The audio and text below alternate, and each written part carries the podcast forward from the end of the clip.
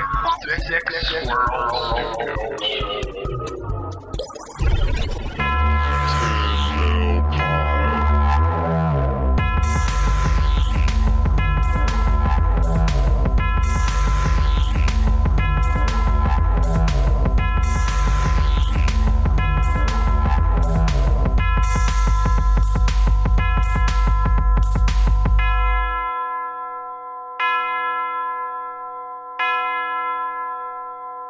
know if I've ever been a mark for anyone as much as George South has been a mark for Paul Jones. Yeah, Paul Jones, you mean George South Senior? Is Yeah, that I mean, like same because uh, when I brought up Paul Jones's name just to George, he went, "Ow, I love him."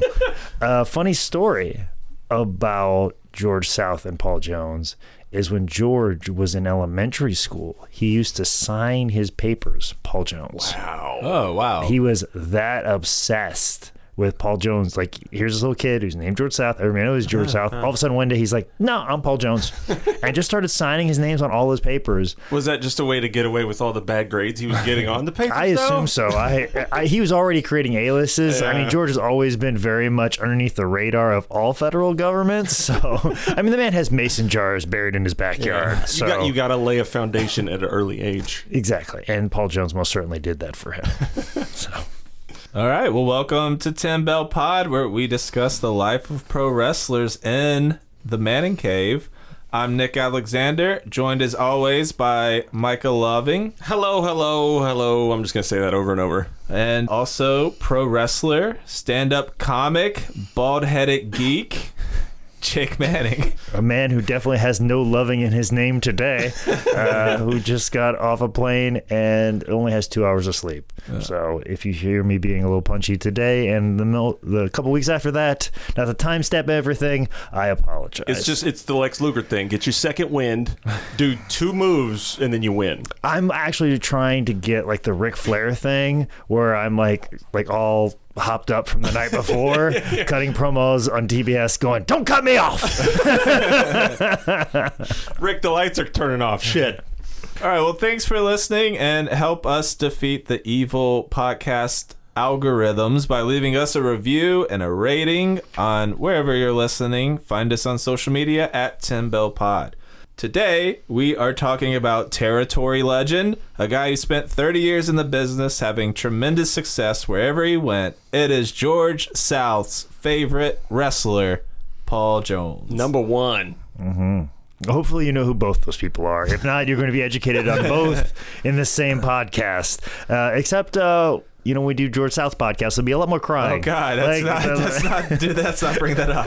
oh no, George brings it up every time. Oh jeez. every time I, That's how I- you conquer things like that. You remind people then you beat it. every time I interview him for like a ten bell pod like quote or something like that, the next thing he'll say to me is like, "Oh well, I can't wait for you to cover me on your podcast." That's someone sent us a message on Facebook and was like, "I would love to be on your podcast," and I was like, "No, you wouldn't." oh, that guy. You talked to that guy. He talked to me about how did this get booked, and, uh, and too. Oh, okay. And but then he, I saw he message on ten bell pod. I'm like, no, I don't think you know how this you- works. you- that means you're gonna be dead. All right, so this episode for me, I, I won't speak for Micah, but '70s wrestling is not in my wheelhouse. Nick loves it. He's lying. So, uh, Jake, we need you to pretend this episode is a six foot six, 300 pound ex football player with two months of wrestling school underneath them. Because we're going to need you to carry this episode. Oh, I, I thought you were going to say that this is going to be a six foot six African American woman, and we want you to fall in love with this episode. I was like, I'll marry this podcast. oh, we're starting off good. to someone who has never seen Paul Jones wrestle or even manage, how would you describe him? Most people, when they hear the name Paul Jones, they think of manager. Like that's immediately Yeah. everybody thinks manager Paul Jones Army, but like every time Paul Jones' name gets brought up in front of like Terry Funk or, or Jack Briscoe when he was alive, like all these guys that were known as like some of the best wrestlers in Yeah. the world, they'd be like, "Oh, that Legends. yeah, they're like oh, Paul Jones, he was one of the best ever. And, Yeah. you always hear that rumbling, especially in this area, of the Carolinas. People always want to bring up, like, well, you know, Paul Jones he was a manager, but he was a really good wrestler.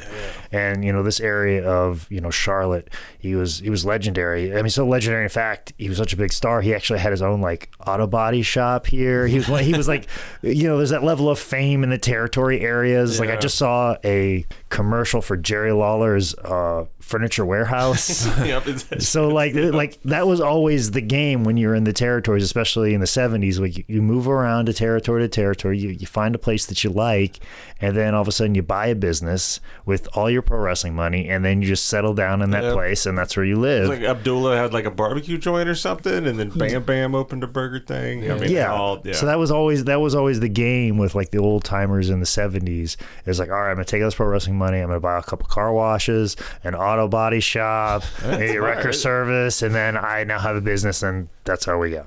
Which Paul Jones did in Charlotte. But like, as far as like being a wrestler, I mean, he was kind of a shorter guy, and there was always that sense of it being like a big man's business. But the, the clips that I've seen of the way that Paul Jones wrestles much in the same sense of like a Bill Dundee or Jerry Lawler. Like you couldn't figure out what his height was, just because like he wrestled like so big. yeah, yeah. And he, he just and the way he would sell and, Yeah. and the way he would punch and his offense and, and everything everything was believable enough even though there's the size difference and also too like he just looked like a dude like he had like he a normal a guy. like a, like parted hair Mm-hmm. you know and and had a decent little body and he was an athlete but he wasn't like you know Ricky Steamboat who was his tag team partner and he didn't, and he wasn't like Blackjack Mulligan and he didn't have like big blonde hair like Ric Flair Yeah. but at the same time too just as believable but like kind of viewed as like a real tough guy and kind of a wrestler's wrestler He when I first saw him, just the first impression I got was he wasn't as like ripped and as built as Bruno, but just kind of that every man's kind of just going in there wrestling. Big barrel chest. Yeah, Like, barrel chested, just like, and the fans loved him. He was babyface as hell, and I just Bruno without the the car lifting muscles was how I first interpreted Paul Jones. Well, let's get into the life and career of Paul Jones. Paul Frederick was born June 16th, 1942, in Port Arthur, Texas. And as a teenager, he was a Golden Glove boxer, winning the Texas Heavyweight and Light Heavyweight Championship. Paul was trained to wrestle by Morris Sigel and legendary Houston wrestler and Houston promoter Paul Boesch. I mean, Paul Oh, right, Boesch yeah. was. I mean, he ran Houston, and, and Houston was such a good territory that it was just Houston. Like he was in the middle of Texas, and you had world class over in Dallas. You had Amarillo, and you had all these other territories just kind of around. But Houston was its own little thing that they could run like a territory system in a very small area because Houston drew so well. But also, two world class guys would come over and wrestle in Houston, and then also Houston Wrestling had a working relationship with WWF and Paul Boesch, um, just legendary promoter, class act all the way through. Nothing but good things about who he was as an individual, and just had lifelong friendships. I believe even with like Stu Hart and and like McMahon's. So just old classy wrestling promoter, just definition of the word. Paul Frederick would make his pro wrestling debut in Houston in 1961, wrestling under the name Paul Jones. Not long after, he'd head over to San Francisco and Roy Shire's territory. He'd also work a little in Championship Wrestling of Florida, but this is not the big famous run he's going to have much later. Um, after breaking into the business, Paul knew his next logical move would be going to the land of kangaroos and honey, Australia. Are they known for honey? Is that a thing? I mean, I could ask somebody. I know somebody who lives in Australia. I I've never fi- heard the honey I've thing. never heard the thing honey either. I could Uh, find out honey for it sure. was a- it was- I know vegans. It was clearly a bad play on milk and honey. Oh, Yeah, it was. You're right on the bad part. yeah, you, yeah. You're definitely right on the bad part. You're wrong on the honey part, by the way. Just to remind you again. But you know what? It evened out with the good and the bad. So we're like, we're neutral kicking butt. All right, I'm gonna follow it up with this joke. He headed down to Australia's version of World Championship Wrestling, where Paul Jones had to do the airplane spin in the opposite direction. Oh. because it's, God, it's how, Australia. how much Australian material do you have? Nick? You want me to carry this episode, or you got more Australia jokes? After returning to the United States, he'd hit the territories hard, making a name for himself. He worked for Pacific Northwest Wrestling in Oregon, holding Portland, the, brother. Portland. holding uh, the Pacific Northwest Heavyweight Championship twice. He'd also win the Tag Team Championship with Pepper Martin. And here he was young Paul Jones because there was already a Paul Jones. So, you know, just throw on throw on a little personifier and there we go. Like that, that's not a common name at all. There's one that's old, there's one that's young. You know, Yeah, that's another boy? thing. Doing research for this episode, typing in Paul Jones. so so Google. I mean, she's immediately goes to wrestling. Tons of research. Don't have to go through anything. Beautiful. In 1967, Paul hit up the Von Erichs pre WCCW territory, Big Time Wrestling.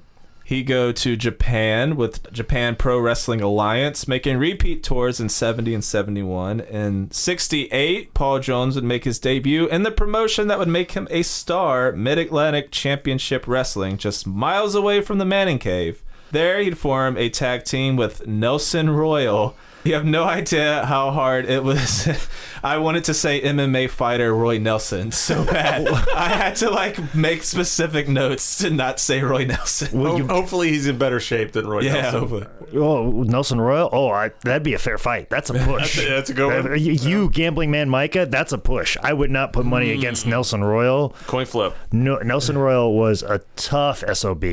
He was. That would be a great fight because Roy's known for his chin and his big right hand. So Yeah. shit, man. Oh, That's Nelson was a classical wrestler. Also, too, I believe Nelson Royal. He was the NWA Junior Heavyweight Champ about the same time that Harley Race was the NWA champ. And you know the NWA with them going around to territory to territory to territory to territory. You know, you you need somebody who could leave that territory with that belt. So that's why you put the belt on someone like Jack Briscoe Ah, or Harley gotcha, Race, a gotcha, super gotcha, tough guy. Yeah. Also, the same goes with the junior heavyweight title.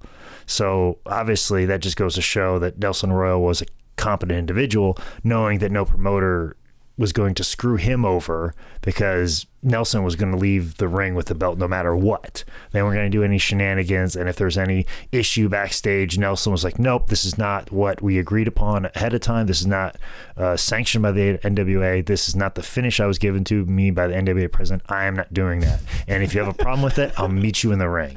And that's the type of individual that Nelson Royal was. And if I'm not mistaken, Nelson Royal was the guy who wrestled Dynamite Kid at the Stampede. Yeah, I think you mentioned that. Yes. Oh, so, shit, yeah. I mean, he was the guy that made Dynamite Kid, but Paul and Nelson uh, formed a tag team. And from my research with George, which was extensive for this entire episode, George was talking about how it was always this thing with like old timers when they would team together. As soon as they would break up, they would never talk to each other again. This really weird, like you always hear the story of Dusty and Dick Murdoch. Like one day, like Dusty woke up and saw, you know, Dick Murdoch in the, the other twin bed in the, in their hotel room and just saw him. They were a- broken up. and he's and he's and he's just like, I gotta get out of here. I can't I can't be around this guy anymore. I love him like a brother, but I can't be around him anymore. And then, then just split off. It was kind of that way with Paul Jones and Nelson Royal, and they just when they broke up, like they didn't talk for years. And then when Nelson passed away, George had to take Paul to the, Nelson's funeral, and Paul was talking about how he hadn't talked to Nelson in years, maybe even decades.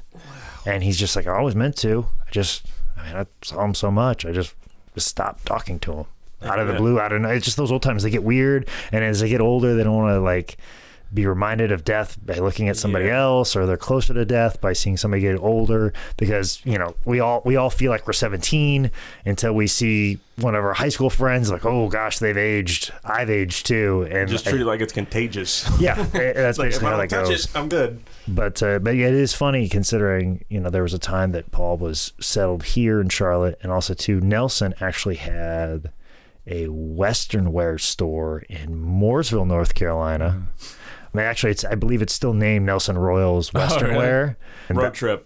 no, you should. It's it's a cool place. I've always wanted to go and buy like cowboy boots there because there's always this legendary story of the Rock and Roll Express in their heyday, like in the prime of their career. What were they like mid 80s, early 80s? Yeah, it would have been like the, like their first run here, and then oh. pulling up in like some Trans Am, Ricky and Robert, and they had Billy Jack Haynes, and they all bought like snakeskin boots.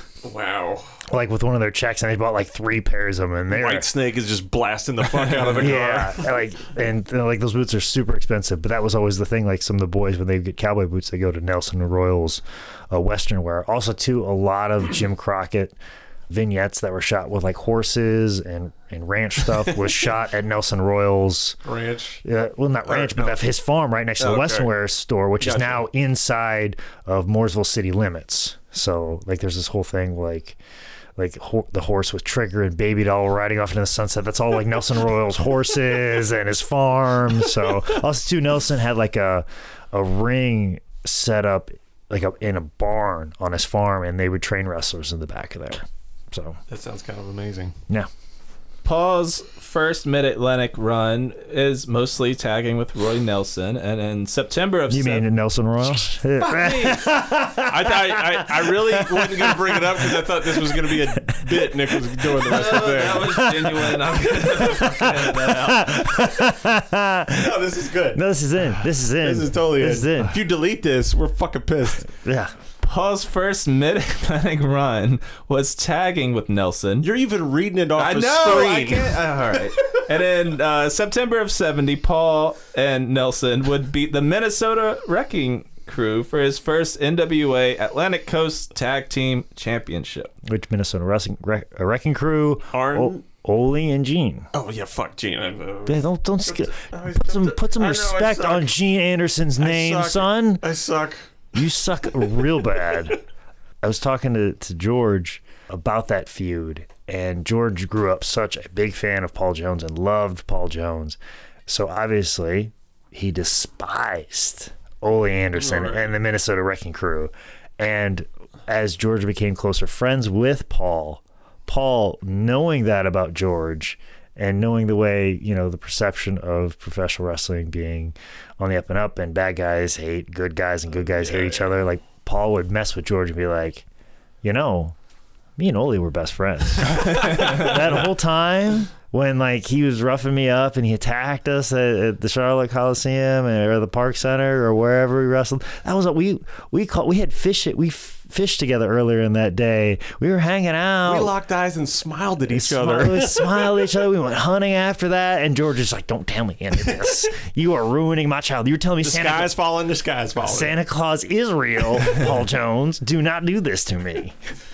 Park Center. That's Grady Cole Center. Yep. Yep. Okay. They they used to that before they were drawing larger crowds weekly. They would be at Park Center, the Grady Cole Center. That was their weekly spot. And then, of course, as the business grew, they had to do the Charlotte Coliseum. They would still do the Coliseum for bigger shows, but the weekly basis run shows was at Park Center. And then, as that business grew, they obviously had to run the Coliseum every every week. and Grady Cole. I mean, that thing's still deceptive. It still holds like what twelve hundred or something. close to 2000 or something yeah, like that but that's what and that's where george saw a lot of his first wrestling matches mostly because of paul jones paul jones was the first ever wrestler he saw on tv Yeah. he saw paul jones Immediate bam right in the face. He- eh, yeah he's just like that guy that's my guy. that that's my guy forever. and then he like hounded his like older brother to take him to to Park Center to see him wrestle. And George would hang out kind of where the wrestlers would be like watching each other's matches because that's what they used to do back in the day. They didn't have monitors in the back. They would, and and also too like They're just they- screaming, "How's it going?" well, and that's they thing. relay messages. Yeah, well, that was the thing. It was like it wasn't like it wasn't like the business was in the '80s. Like the '70s was a little bit different. Like obviously you had several hundred people, but like there'd be like certain corners that were kind of open where wrestlers could kind of wander up and watch the matches. Mm, okay, yeah. So like George figured out where the guys were wandering up. So as a little kid, he just ran up there and he saw Paul Jones like. That's Paul Jones, and so he like went up and like hounded Paul and asked him all these questions, and Paul would be like, hey kid, you want to do me a favor? And of course George was like, oh, whatever you want, whatever you want, Paul Jones, whatever you want, whatever you want. And he'd be like, uh, hey kid, why don't you get me a cup of coffee?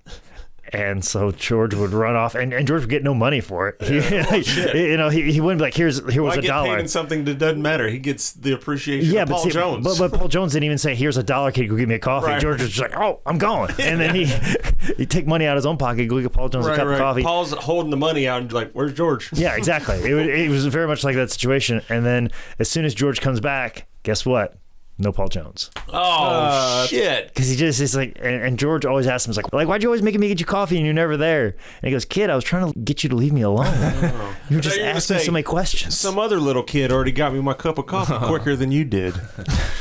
But another story, since we're on George's fandom of Paul Jones, and this, this is roughly about the time that that grew, was that um, George wrote a piece of fan mail to uh, Jim Crockett Promotions office, talking about how much he loved Paul Jones, and and George just talked about how cool this was. He just wrote a little letter from the fan talking about how much Paul Jones was his favorite wrestler, and then Jim Crockett's office mailed him back a five by seven picture of Paul Jones that was personalized Oh man. like not stamped because they because they because they did do some of the stamps like i actually have a stamped signature of jack briscoe and uh, i think harley race from a some special event that they some title match that they had. And Wow, and, and, and, and those are stamped autographs. But this particular time this autograph that george got was an actual personalized autograph legit signed and, and everything. And george was like told me he goes he goes i don't know where my grandbabies are right now. I don't know where my kids are. I have no idea where they are on this earth but i know exactly where this five by seven autograph picture of Paul Jones is. I could tell you right now. Boy, I could close my eyes. I could lead you into my house right now, I can and I telepathically link with it. I could, I, I, I could tell you what it is feeling right now. that is how linked I am to this. The closest I ever got was I think I wrote Dominique Wilkins a uh, a fan letter, and he sent me back just a form letter. NBA uh, Atlanta Hawks, great. Grew up in Atlanta, loved Dominique Wilkins more than anything in this world.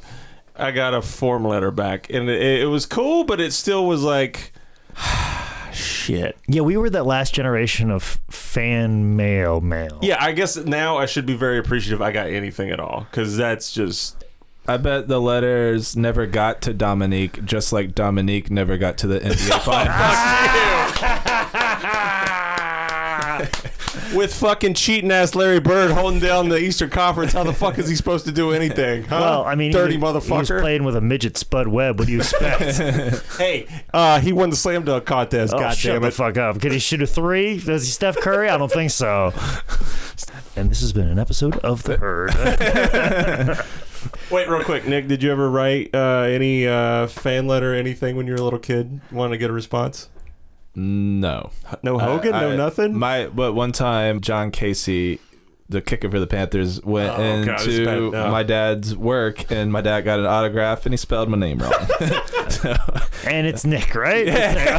like, come on, John Kasay. K N I K. I, think he tried to write Nicholas and it ended up being like I don't know, like Just- Nicolasa. Dad. Ju- well, is that why your Twitter handle is what it is? John Oh, maybe subconsciously. Oh. Holy shit! God, we just Freuded your ass. I ass. know that's Before we get off fan mail, I, I should bring up this story. This is is probably the the best story. This is actually how I first became aware of George South. And this is all going to tie all, all this back up in this whole talk about fan mail. There was a competition with uh, Mid Atlantic Championship Wrestling where to vote on your favorite wrestler, the most popular wrestler, what you had to do is, as a fan, was mail in postcards with the name of your favorite wrestler. And so, like, whoever collected the most postcards with their names on it, like, this is person my favorite wrestler, they would win and they would be presented with a gold watch.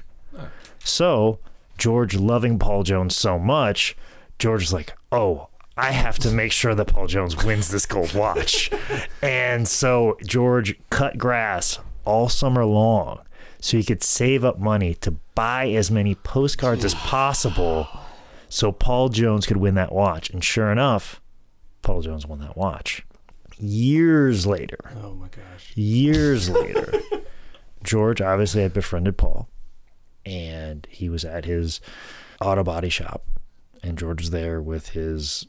It, the story has changed over there. George George was saying, car he had. no, no, no. It, Oh. you know, it changes with like, he- did he have George Jr. or did he have like uh, his youngest son or did he have one of his grandbabies on his Oh, knee? okay. Eh, that that kind of so the time George's timeline is very uh, fluctuating, but his but his actual structure of the story is still Stories on the grass. It's always gonna say- South, which kid? Yeah, the exactly. Yeah, did they they shoot Kennedy or they shoot another president that was driving through Dallas? That's usually the debate. But he was just in Paul Jones' office. He was visiting him at his auto body shop. Obviously, Paul knew about that story about the gold watch, and then all of a sudden, like Paul was just talking to George, and then Paul just opened up his drawer of his desk and pulled out the gold watch. and George recognized it right. Like, and Paul didn't even say like, "You remember this?" Like he just picked it up, and like George knew immediately what it was. And, and as George always says, I dropped my grandbaby. I just and he started. I started looking at the, at the watch, and then all of a sudden, Paul forgot that I had the watch. And I'm like, I'm, I'm, I'm gonna get out of here. so he tried to make a break for it. Oh no! and Did he then, literally run? Because you're supposed to play cool with that. And just oh no, he kinda- played cool. Okay, he played cool. He played cool. walk and then the all of a sudden, like Paul realized what happened, and uh, Paul walked out, and George's like, "Oh, oh no, I gotta get out of here! I gotta get out of here!" He's trying to crank up the car. All of a sudden, Paul knocked on the window, and as George always described it, he goes, "I rolled down the window just enough that you couldn't fit a watch through there, but I rolled it down just enough that I could hear what he was saying and pretend like I cared before I That's, drove that's a off." thin line. Paul goes, "Hey, I didn't tell you you could keep that."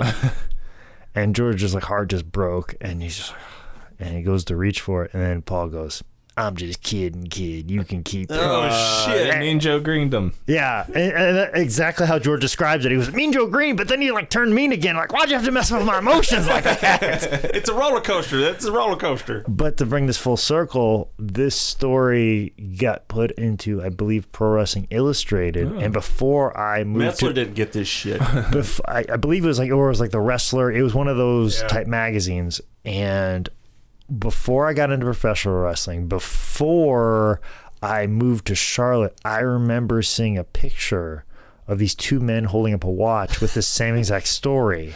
And I remember reading this story. I'm like, this is a cool story. I'm like, who are these two old guys holding up this watch? Just and what never putting them together. and I never put it all together. And then when George told me this story, after knowing him for two years, I go, "Oh my gosh! I remember reading this article in a wrestling magazine about this whole situation. So You're the guy crazy. that's training me.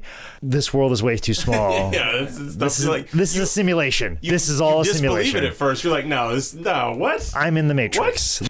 You need to ask George to hold the watch and then distract him and then leave so that we have the watch. Or would he murder you immediately? Oh no no no no no! no. I, I have uh, strict instructions, uh, and it goes something like this. Oh, Listen, bullet. When I die, I, I, I, you, I didn't you- want to say you need you need I- to save all of my wrestling artifacts because my kids are just going to sell them to the highest bidder. I need you oh, to save every last one of them. I will tell you where all the mason jars are at at a certain time, and I will tell you how to divvy them all up with with my grandbabies. Just my grandbabies, not my kids. My mom has the same policy on all her Barbie dolls. Oh. They're all in the attic. They're all entrusted to my sister because my mother does not trust me to hold on to them because she has like 1950s like original shit. Yeah. And yeah, yeah, my my mom doesn't trust me. George South said Paul Jones kept me out of trouble. when Paul Jones lost the U.S. belt, he said he stayed out of school for three days because he was so emotionally devastated by everything. I mean, what George what George talks about with how much emotional effect Paul had, it really does take you back to when you're a kid and that first. I don't know if it's even a fictional character, somebody in a movie, somebody in a book, somebody on a show. You identify with them, you have such attachment to them that if their life goes bad, your life goes bad, and it's like shit, I actually skipped a team required fundraiser uh, in college just so I could see Triple H come out on Raw after an injury. What the fuck? And all he did was just come out and do his about to pose. say, he just did his I was waiting for pose. something a lot more, Jake. No, he just did his I was waiting pose for in the lot ring, more. like it, right before that WrestleMania, where he wrestled Jericho, where he just came back from that torn quad, Yeah, yeah, yeah. and he was just coming back on Raw. Like he was just showing up in like that leather jacket, denim combo, and just doing his thing, looking jacked as shit. But I, I skipped a team fundraiser and had to I had to do all types of extra calisthenics. Like I had a whole physical punishment I had to have the next day, and we did workouts at 5 a.m. Yeah. I was told that we, I had to come in a half an hour early and basically run through the gauntlet just so I could have watched Triple H walk out on a Raw. I wish I had a good story like I skipped school to see Demolition Man or something, but I really fucking don't. All right. In April of 72, Paul Jones left the Carolinas and he headed down to Championship Wrestling from Florida. He turned heel and he started going by number one, Paul Jones. And at this point, Paul had traveled to different countries. He's working the road. He's won some belts. And this, I think Florida is when it all really comes together and he becomes a standout. Yeah, Mr. Number One, uh, Paul Jones. I was going to say Mr. Number One, George South, because that. I mean, that's literally what George, why George calls himself Mr. Number One. That's very uh, Bruno and Larry with the yes, Living Living Legends. Legends, exactly. In Florida, Paul would catch fire as a singles competitor, winning a tournament for the NWA TV title. He'd work with the likes of Tim Woods, the Great Malenko, Jerry and Jack Brisco, and Dory Funk. In CWF, he'd win all the belts uh, wrestling belts, belts for pants. He'd steal yellow belts from children taking karate.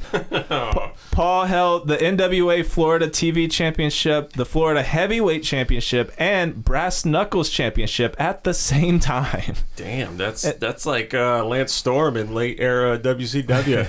Paul winning the Florida Heavyweight Championship, though, would lead to Paul Jones alundra blazing that shit into a river in uh, 1972, throwing the championship belt off the Gandy Bridge in Tampa Bay. An angle that would be copied throughout wrestling history quite a bit. Stone Cold Steve Austin, I think, Yep. did it with the Rocks belts. Brisco took the information from there and just like, hey, let's do this angle. Yeah. Legend has it that a baby catfish ate the title, and when the catfish grew up, it grew up to be none other than John Cena. Oh my god. That's the stupidest origin uh, story I've ever heard. Especially like John Cena grew up in like New England. like You and your logic, logistical bullshit. you couldn't even say Bray Wyatt. Like that would have been a good one uh, because I, I would assume he grew up in Florida, or you say and that title belt grew up to be Kendall Windham. Like that would even work too. Full window, Jesus. In uh, 1974, Paul left Championship Wrestling of Florida and went back home to Mid Atlantic Championship Wrestling, where he would settle down and become a mainstay for the company. In April of 74, him and Bob Bruggers beat the Andersons for the Mid Atlantic Tag Team Championship. They uh, lost the belts to a very young Ric Flair and Rip Hawk that July. But just four days later, Paul won his first Mid Atlantic TV Championship, defeating Ivan Koloff, and he held the championship until October when he lost it back to Ivan. Paul would win the TV title five times over the next four years because Paul is Magneto with wrestling belts. Jones and Tiger Conway Jr. would team up and win a tag team championship from Flair and Rip Hawk in December of 74 before dropping the belts back off to the Andersons in 75. Then Paul Jones began feuding with Johnny Valentine. In March of 75, Jones defeated Valentine to win the Mid Atlantic Heavyweight Championship, just to have it stripped from him 10 days later. In May of 75, Paul Jones and Wahoo McDaniel defeated the Andersons to win the Tag Team Championship, just to lose it back to them the next month. Why so many short runs with Tag championships? Well, Mid Atlantic Championship Wrestling, Crockett's, was a tag team territory for the most part. Like there, it was always like building towards like a tag team match. You would have an issue with two wrestlers, two other wrestlers who would be interjected some way somehow, Huh, and then we would build to a tag team main event. And so obviously the tag team belts had a little bit more prestige than probably the Mid Atlantic uh, Championship. So there's a lot of movement, a lot of push. That's why you That seems crazy now. Yeah. yeah, but that, that- that's what the Crockett's was known in the 70s. It was more of a tag team territory. awesome. And that's why the Andersons were, were such a big star. They were the biggest draw. Yeah. And it's uh, probably a part of the reason why it was a tag team territory is when you had, you know, the Minnesota Wrecking Crew and Gene and Ole, Yeah. you're just making tons of money. That's that was always the thing about Ole. People used to give him a hard time. They're like, ah, you didn't, you know, go to all these other territories and you weren't that big of a draw. Why would I? Exactly. He goes, why would I? I was making so much money in Charlotte Yeah, because it was a tag team territory. We were a great tag team. We were a great foil, you know. And I don't know if they ever were.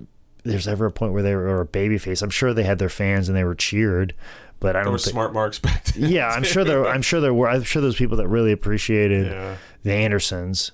But yeah, like that's basically why there's all this movement because it's it's the main belt, it's the main thing, it's the main attraction of the entire territory. Would you say those are the most important tag belts from all the territory, like the territory days? You know what? I'm gonna I'm gonna say yeah. I would say probably the one that probably meant the most. You know that probably you know like it kind of made you a big deal. Yeah. You know, if you were the main event tag team in Jim Crockett Promotions in the late 70s, that means you were a big deal. You're probably one of the better tag teams in the country. Also, too, good territory. Yeah. Home every night. You're also making a lot of money because true. you're Yeah. you're going to you know Richmond, Norfolk, someplace in West Virginia, or you get Raleigh, you got South, Charleston, South Carolina, you got oh, you Wilmington, Columbia. yeah, Columbia. You, you get all these these towns all over the place and you're just you're making good money they're large large areas they got big arenas and if you got a hot angle and you're selling those things out you're going to make big money So on October 4th, 1975, Johnny Valentine, Ric Flair, David Crockett, Bob Bruggers, and Tim Woods would be in the famous plane crash that broke most of their backs and it eventually killed the pilot. Johnny Valentine was the U.S. heavyweight champion at the time, so sadly and obviously the title had to be vacated. That would lead to Paul starting to work with Terry Funk. First losing to him in the finals for Johnny's US title, and then Paul Jones would beat Funk for the championship in a rematch later that month. and terry funk has i think even gone on record to one of his favorite opponents is paul jones Nice. Paul went on to trade the championship with Blackjack Mulligan, holding it a total of three times before his final reign in December of 76. In 75, Jones began teaming with Ricky Steamboat, having a couple runs as tag champs until December 78 when Jones attacked Steamboat at the end of a battle royal, turning heel. oh let's let's clarify here I was, Let because us- Paul does a lot in shoot interviews. yes let us clarify what happened between him and steamboat now he started tagging with ricky ricky steamboat very early in steamboat's career and one of the things the promotions did is they had ricky and paul spend a lot of time together in public because that's one of the things in the territory system not only do you have this tv not only do you have all these promotions that are already you know lock and step already with newspaper and radio that's already just you know here's the new information here's the show here's yeah and it's it's just very easy 24 7. yeah, it's just like a machine Yeah. as it as it goes. But also too in the territory systems, in the era of kayfabe, especially in a small area like Charlotte, you know, another big thing is when you're out in public and you're friends with somebody, you go and hang out with them. So they made sure that Paul and Ricky did stuff together. go and like they they tell them like go to a, a park with your families and just like play frisbee, barbecue out. Ha- let everybody see how good of friends you guys are. Maybe if you guys want to invest in some businesses together. Just so Ju- insane. It just and, you know, and Steamboat had a gym, so like Paul, make sure you work out at Steamboat's gym. You know, you're really pushing it forward because you're trying to get these these people to take it what you're saying on camera is viable. Like this is my friend, I will fight for my friend, and I'll, I'll die for my friend. It's like they thought they lived in the age of like TMZ or Twitter where everything they did would be documented and put out there and they knew they had to do it. But instead of that, it was just word of mouth. Yeah. And with word of mouth, if it was bad, then it was going to just ruin you immediately. which is which is funny and, and you know we talk about the evolution of professional wrestling you know the way it's, it's evolved but if you if your game is to make people feel something emotional. Yeah. like you said in this era of TMZ when everybody's watching every minute detail I think you need to take a hint from these territory eras. If you just do it like that and work an angle that way and then it, you know that everything that happens outside in the world in front of people where they all have cameras that's all a facade to push along a story and they pushed along great everybody buy, bought that you know paul and ricky were good friends and then they have this battle royal and george tells it in great detail as it was laid out, it was it was this battle royal for it was one of those famous five thousand dollar battle royals, Went in two rings. two ring battle rings, royal, yeah. and you know here they are, the two two friends that have been seen barbecuing in the park. Paul works out at Steamboat's gym. Godfather to my children. Got yeah, all of those things, just the, all of it, and they're just standing in the ring together, and they're gonna split this money together because they're you know good friends. And soon, Steamboat turns his back. Paul throws him over the top. But then here's the thing, though. Here's the kicker. To this day, when people talk about such, such a dastardly act by Paul Jones, and they ask like these longtime fans, and I've seen this happen before, at like like FanFest conventions. People walk up to Paul Jones and they go, "Why? Why did you turn on Steamboat?" How could you do that? and Paul will look them dead in the eye with all seriousness and say to them, I didn't turn on Steamboat, Steamboat turned on me. And In all his shoots, he makes that a point Yeah. too. Of all this stuff, when he's doing even shoots, he will keep kayfabe about that fucking ankle. to the day he did him and Bob Orton refusing to say that his his arm has healed from that that uh, when he was in the cast. But before that, also too to, to, to backing up too, Paul would would make certain shots to Florida every once in a while. You know, before he turned heel, like he would make shots to Florida, or he would, you know, would take a vacation or whatever, and he would come back early, and they would do something where like Flair would be in a cage, and he would just be getting the crap beat out of him. Like it'd be like Flair versus Ole in a cage with Gene Anderson as a special guest referee, and then all of a sudden it's like both Andersons beating up Yeah. Ric Flair. Then all of a sudden, the door swings open at, at Park Center, and then here comes Paul Jones, who hasn't been in the territory for two weeks, comes run in and makes a save and beats the crap out of all the Andersons. they run out of the cage. As simultaneous aneurysms. Yeah, and they're just like we, we didn't even know he was here. So Yeah. he- Paul was legendary for doing stuff like that. Like he would kind of disappear and then kind of come back, especially in about this era, like before he turned heel.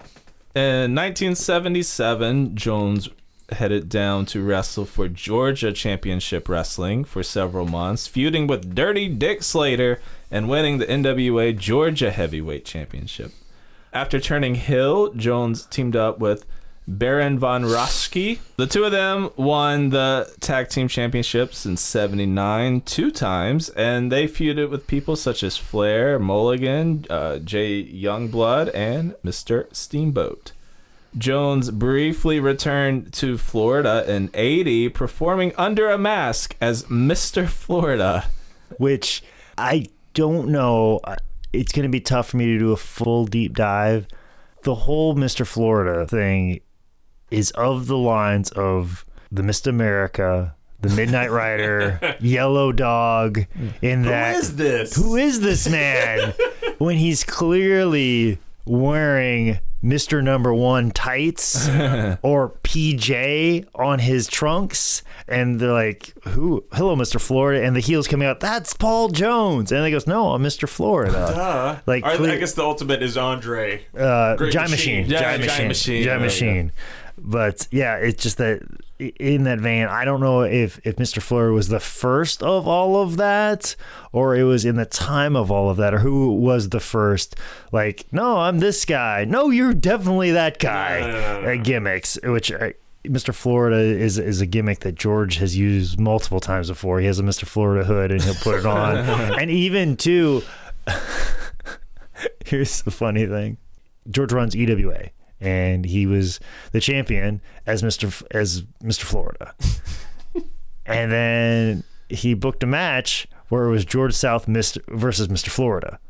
So what he did was he, is he just gave Charlie Dreamer the Mr. Florida hood and goes, "You're Mr. fuck. Florida," and then he won the belt back as George South.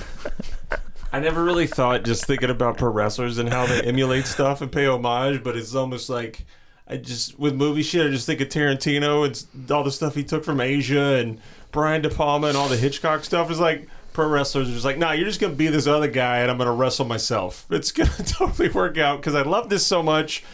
I'm gonna do it in the ring. Yeah. It's amazing.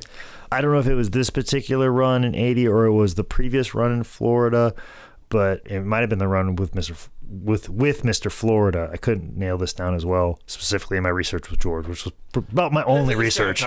Yeah. But there was a feud with Masked Superstar where Masked Superstar took a lit cigar and put it in Paul and or Mr. Florida's eye Wow. and it like caused this big outrage. Like there was like the crowd really came up for it because they, they love they love Paul so much, and they just it, it incited this huge shit. yeah. There was this whole angle, and those two used to laugh that like we did this million dollar angle with a 50 cent cigar like you take the thing that just like Yeah, man. cost next to nothing and we made all this money off of it Has there ever, to your knowledge, been a Mr. North Carolina? I'm sure there has been. I I almost positive there has to be. But Uh, none Di- you're aware of? well, Dixie Dynamite does that count? That covers the whole South, right?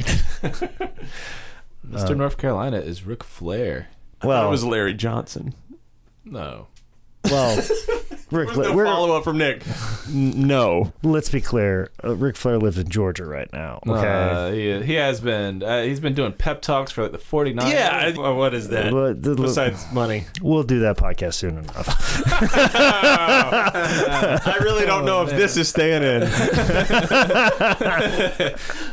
Uh, also, too, another interesting thing about Mr. Florida. During this time, Dusty is in basically full control of Florida Championship Wrestling. And Paul and Dusty did not like each other.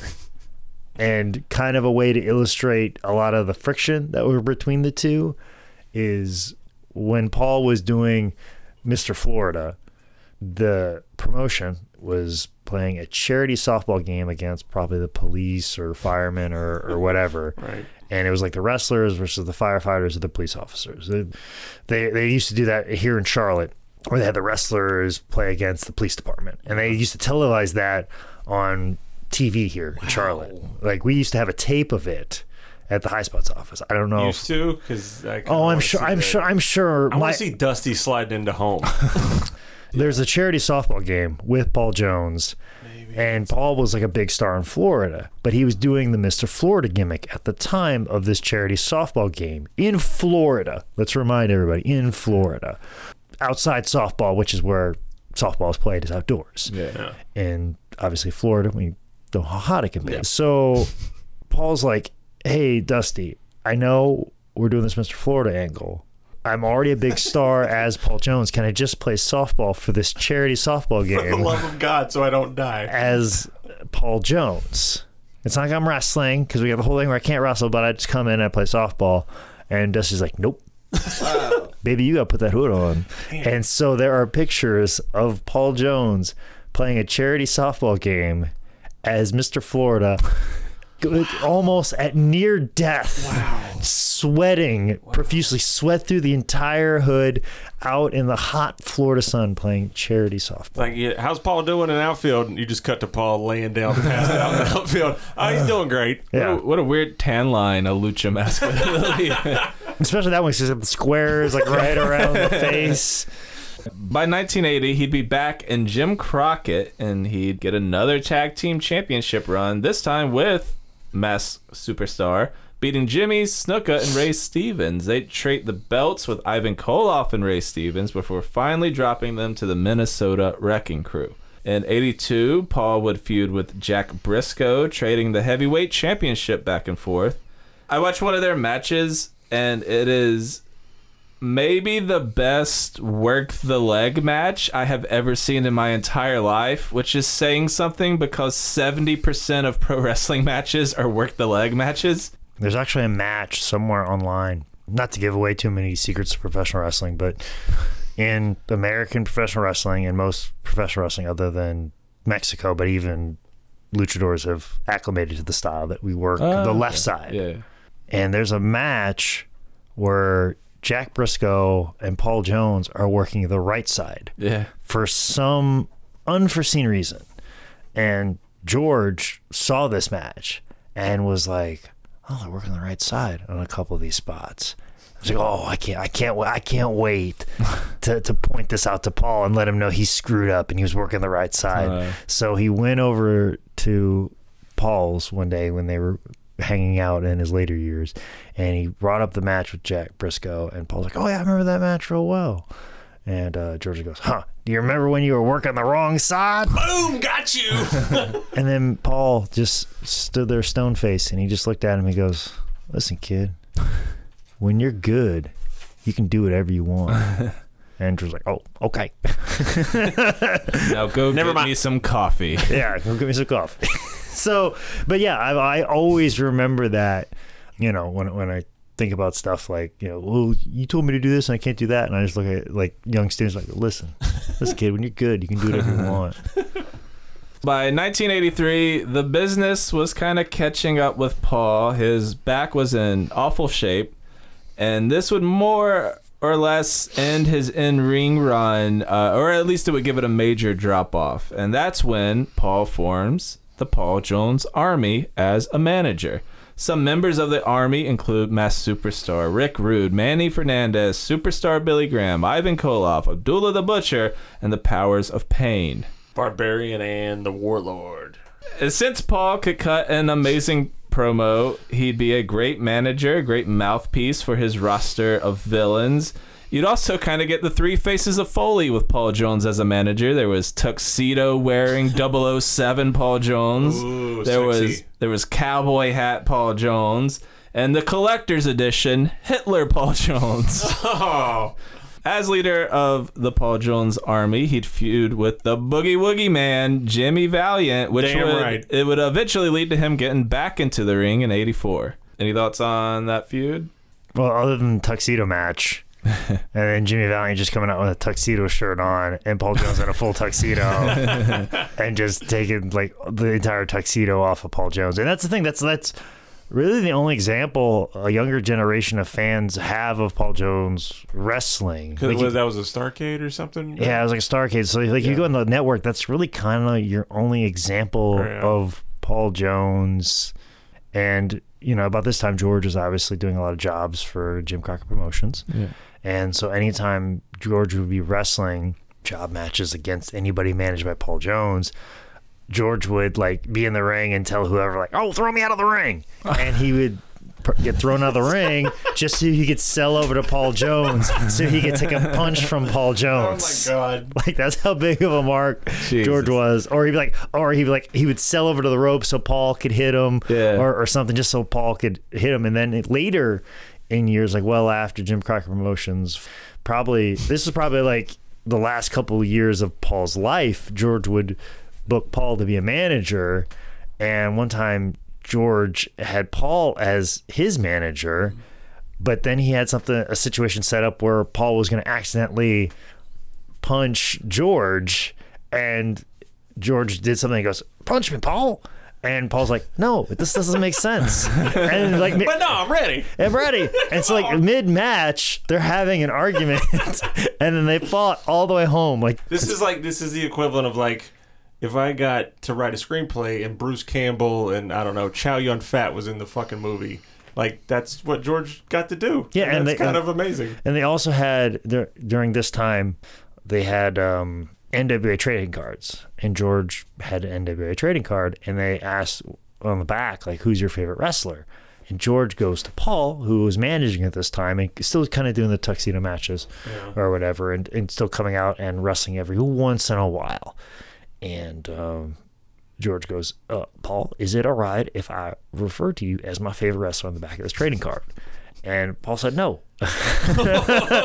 Oh, Paul was like, no, I'm not done wrestling. So George was like, uh, on the back of my train car, it says my favorite wrestler is Johnny Weaver. It is not my favorite wrestler. I just want you to know. I just Yeah. want you to. It is not. It is No. not my favorite wrestler. I love Johnny Weaver, but he is not my favorite wrestler. Paul Jones is. And actually, I was going through some three-quarter inch tapes, um, not too long ago, probably about a year or so ago, and it was footage I believe from probably 1988, 89, maybe early 90s. And on there, it was there was a tape label, I think Great Lakes Wrestling Association.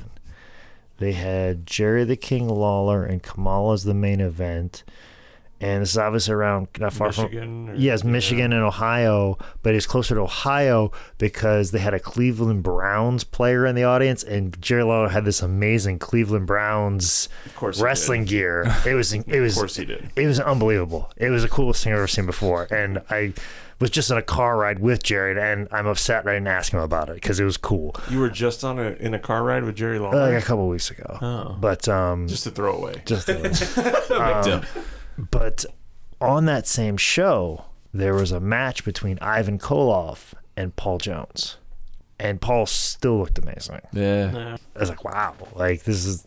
I can't believe I unearthed this out of out of nowhere. There's this random match from Paul Jones, and he's just wrestling Ivan Koloff in this this random show out of nowhere. So he, yeah, even as a manager and doing these tuxedo matches, he still didn't see himself as retired. By the start of the late 80s, the territory Paul had become a legend in, Mid Atlantic, had been bought up by old Teddy Turner. Paul was mostly out of the ring managing, and I believe he was doing a little bit of backstage stuff. When Paul left WCW at the start of 1990, he spent the next few years in the Indies, including Tri State Wrestling in Pennsylvania and North Carolina's South Atlantic Pro Wrestling. What is that? Oh, I'll tell you all about that. Yeah, because like, yeah, I was. What the fuck is that? yeah, it's North Carolina, so I'm like, I've never heard of. Oh, I've I know a lot about this. So once Jim Crockett Promotion was b- bought up by WCW, and when Crockett turned into WCW, they were obviously there's this push for them to run more towns that are across the globe Yeah. because Make it's T- money, it's it's TBS, and it was even that feeling in in like '88. Jim Crockett Promotions was kind of trying to be more global and push more to like Dallas and California and and Chicago. We're gonna take over the world. So like all of the Anderson, South Carolinas, the Gaffney, South Carolina, Carolinas, the Lenoir, North Carolina, Carolinas, the Shelby, North Carolinas, a lot of those, you know, stable towns that mm-hmm. drew very well for Jim Crockett promotion for all these years, they were getting left out of the equation. And then of course once the full sale happened, WCW is becoming a thing. They're trying to be a national brand and they're wrestling in Pennsylvania and New Jersey and all of these other places. So there's this need in this area and there's this demand. So I believe it was a collection of I think maybe George Scott might have been involved. Nelson Royal was definitely involved. Um, there's this conglomerate of guys that all came together and they just just decided that like we're going to start running these towns that got left out through the purchase of Crockett from by WCW. We're going to start running the Gaffneys, the Shelbys, the Wilmington, North Carolinas, the mm-hmm. Fayettevilles, Fayetteville, yeah. and we're just going to start running and they're gonna they were going to run it like an actual territory and they actually had like actual people here. They had the nasty boys they had ken shamrock. What? Ah. yeah he i think he was he was vincent Torelli here. Like the, the like the, the famous fight with the nasty boys where they beat the shit out of ken Right, shamrock and threw him in a dumpster Yeah. it was when they were working for south atlantic uh. it's also where Tatanka got a start, and they brought in like Ricky Steamboat to kind of endorse Tatanka when he was like Chris Chavis.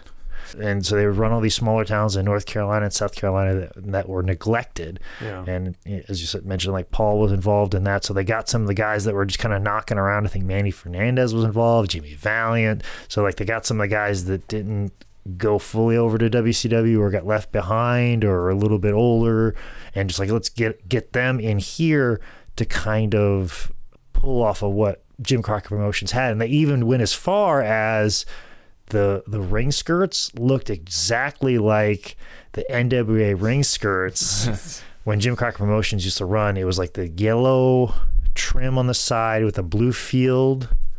And then they had the the gold letters that matched the trim. Wow. Instead of NWA, they had you know South Atlantic Championship Wrestling. So it, like they they they're running it like an actual territory, and they're running all the smaller towns, and they're just going to do it exactly like Jim Crockett Promotion did in the early 80s and they were eventually going to start building and of course it eventually folded but they had Yeah. TV and they were running stuff and like I said I think Sandy Scott was involved. I don't know. Like I said, I, I think I said George Scott, but I'm, I'm pretty sure Sandy Scott was involved because once that folded, not too long after that, Sandy Scott was involved in Smoky Mountain Wrestling, and then Smoky Mountain kind of absorbed some of the stuff that South Atlantic was doing in in the North Carolina area. So in 1991, Paul Jones uh, retired for good as an in-ring performer. After retiring, he'd open up a body shop in Charlotte, North Carolina, just so he could have one more feud with the Briscos. From there, he and his body shop relocated to Atlanta. He'd run his body shop, hit the shoot and convention circuit, do some sporadic managing, and just kind of enjoy the life of a retired pro wrestling legend. Paul Frederick died April 18th, 2018, at his home in Atlanta, Georgia, at the age of 75, the exact same day as Bruno Sammartino. Oh wow. No official cause of death was ever released to the public, but as far as professional wrestlers go, dying in your house uh, at a fairly old age, accomplished, respected, seemingly happy, not the worst way to go. Pretty damn good. Final thoughts on number one, Paul Jones. To me, uh, anytime we cover someone that literally no one has a bad thing to say about, I'm always very impressed. Like, he wasn't in drama, he wasn't in controversy.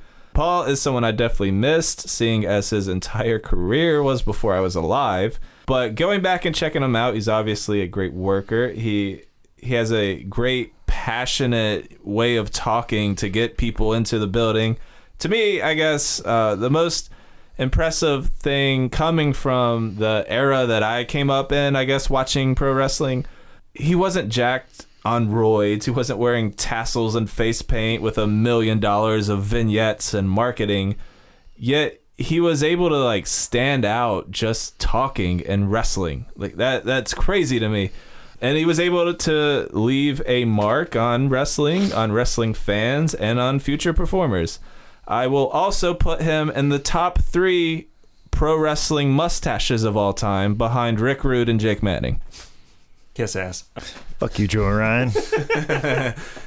Paul Jones is one of those old school dudes that you watch and you see older footage and you don't get the full angles or everything, but you see the matches and you see how fucking over he was. And you know right away that he had a connection with the crowd. You know that he sucked them in, told a story. He rocked his babyface uh, gimmick for all it was worth, and he made them care so much. He beat the hell out of the heels, and they cheered and cheered, and he knew how to story tell his ass off. Like we said, Paul. I mean, he was a good-looking dude. He was he was built. He was quick. He was he was that identifiable look that the every man in the crowd could be like, "Yeah, man, I'm in there beating ass." Him and Big John Studd were engaged in the best and longest bear hug I have ever seen in my life. They milked it uh, like standing up, then they milked it on the knees, and then it went to the mat. They're laying on the mat doing the bear hug, and it was it was impressive. You got to see where things come from to where they are now, and I think Paul Jones is a great example of a dude who had so much talent in so many areas. You you guys have, have gushed over him, and, and I could just repeat the same exact thing. But when I think of Paul Jones, I have I have to get this out into the world very clearly and let everybody know about this specific thing. And it is Paul's finish, the Indian Deathlock, Oh yeah, mm. airplane spin, dump the guy off, Indian Deathlock. Everybody gets it wrong what the Indian Deathlock looks like because everybody's doing the Indian Deathlock the way that Harley Race does the Indian Deathlock, which okay, that's a variation of it, but that's not the way that Paul Jones does it. I've seen people put pictures on Instagram and go, "Oh, Indian Deathlock," you know, tribute to Paul Jones. Like, nope, that's not how Paul did it. that's not how Paul did it at all. And just to kind of give you a little bit of history of the Indian Deathlock, it was a hold that a lot of people think started with a Native American wrestler who may or may not have been Native American, because that's the way wrestling was. Uh, a guy by the name of Chief Bald Eagle or something Eagle to that extent. And then Jack Brisco picked it up, but Jack was the one that was kind of showing it to Paul, and they were using it in their feud together. and the variation of it from everything else because the way that Harley does it, you know, it starts off with like the figure four, and you end up kind of onto the guy's side, like almost like you make an L with the guy's body, and then you're pushing your foot up against the guy's knee. It's not the way the Paul did it. It starts off the same way with the figure four, where you do the turn, and then you take the foot and you tuck it in the opposite leg's knee pit. But here's a little trick: you take that foot that's wrapped around all that, and you just take your foot and you put it in front of that person's foot that has the their foot tucked in the knee pit, and then you push that in a little bit. So therefore, you've got their legs wrapped up with one of your legs, and then you stand. It's ankle pressing against ankle. Yeah, Right. it, it, it's and you get it in there, and then you fall backwards, and then you take like a bump backwards, like you, and it, so it looks a little bit like a figure four. I've even heard people when I do it, people are like, "Oh, he's got the trailer hitch." I'm like, mm, "Not, not really. it's not at all. It's actually the Indian Deathlock." I've I've only seen one other indie guy do it like that, and he was trained by Susan Green. So like, it's just like you see somebody who's trained by like an old old timer. Like that's that's the way the Indian Deathlock was. So the way Harley did, I always felt like it was like a like a little mistake. Like Harley like heard Jack Brisco talk about doing this, and I was like, "Ah, I think I got it, and he did it, and then everybody saw Triple H do it on a pay per view. I'm like, oh, that's the Indian Deathlock. Yeah. That's not the case. It is not the case at all. And George learned it from Paul, and then George taught it to me. So I've always been very protective of the Indian Deathlock, and I always try and use it at appropriate times. Like I just, I just happen to have a little spurt in my career where all of a sudden I've had three heavyweight title matches in the span of a month. Yeah. And each one of them, I've gone out of my way to use the Indian Deathlock, just kind of as like an homage Sorry, to. not to butt in, have you finished with it? I mean, I was I was going for the finish. I had the guy lined up, and then a guy jumped off the top rope and gave me a frog splash Oh fuck. on top of me while I'm in the Indian Deathlock, which a lot of people don't know. When you lock in the Indian Deathlock properly, you're lying down. You're lying down like you would for a figure four. So guys, that's why I don't do it very often because when you lock in, guys, you know, especially if you're locking in as a heel, they're like, oh. I'll just reverse it like Flair and the figure four. No, you'll die. You will die if you try and Everything will reverse. Yeah, when you see the way that I lock in, which is the way that Paul locked it in, it, it's it's remarkable to see. And if you ever think about reversing it, and guys have been locked in it, they're like, "Oh, that's a legit hold." but really, my leg is just wrapped around you, just just so. I have you with one leg, and that's the amazing part of the entire hold. And what Paul always would do is if the guy reached the ropes and grabbed the ropes, you know, if you have the figure four, you can get out of it pretty easily. And the, the guy who's got got the hold applied, you know, he would just pop up and get out. Right. What Paul would do with the Indian Deathlock, because it was so dangerous, is he once the guy reached the ropes, he'd have to tell the referee like, "You have to unlock it. I can't unlock it. You have to move my foot, like, because it's that dangerous if I try to unlock, Cut our legs off. That's yeah, the only way to like get out. it- he had such a, a believability behind it. It just goes speaks to like how much care and craft Yeah. to to everything that he had. That he had that much craft behind the Indian Deathlock. They're like, no, no, no, I can't release the hold. I have to have the referee release it. But yeah, it's just one of those things. Every time I lock in the Indian death lock the way that Paul did, it always makes me think. And then when I see people do it wrong, it just it makes me think about how misunderstood and how we don't really understand this guy who was regarded as one of the best ever by some of the best ever. And that's what I think is nice about this podcast. We get to shine a light on that. So, as as my th- final thoughts, I just want to let people know what you think is the Indian Deathlock is not the Indian Deathlock. Watch some Paul Jones. I think there is some YouTube footage of him applying it properly and stuff. Yeah. stuff. So go look that up. Go go go look that up and let's bring that back. So let's just have all you young kids start doing the Indian Deathlock properly. If I could do anything to change professional wrestling, just have all the young kids actually do the Indian Deathlock Or just properly. the world in general. Let's And- make the Indian Deathlock the new super kick. yeah, let's make the Indian Deathlock the new super kick. So hopefully this podcast can do that. It's called the crisscross applesauce deathlock, you racists. All right, so if you enjoyed this episode, head over to our Patreon where you can support this podcast like the parents of a millennial with 15 college degrees. Patreon.com slash 10 bell pod. You can also support us for free by leaving us a review wherever you're listening to this. Follow us at 10 Bell Pod on Facebook, Twitter, Instagram, YouTube. We'd love to hear what you think about these episodes. Leave us some feedback. Find us at 10bellpod.com, and this podcast is part of the Six Squirrel Studio family. You can find Jake at Man Scout Manning on all the social medias. Micah is J Trotter27 on Twitter, and I am Nicolessa on all the social medias. Bye.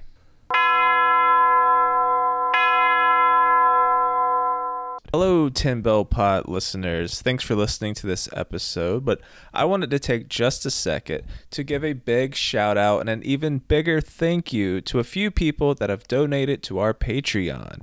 Micah, the Man Scout, and I would like to say thank you so much to Rebecca Foster, Damian Lumadou, Margaret Taylor, and Miles Kane. Whether you gave a dollar or 50, every penny gets us a step closer to the goals we have with this podcast, including doing more episodes, switching to weekly, putting together a live show, and also all the random sketches, shorts, and dumb ideas we've been cooking up that we want to get out there to you.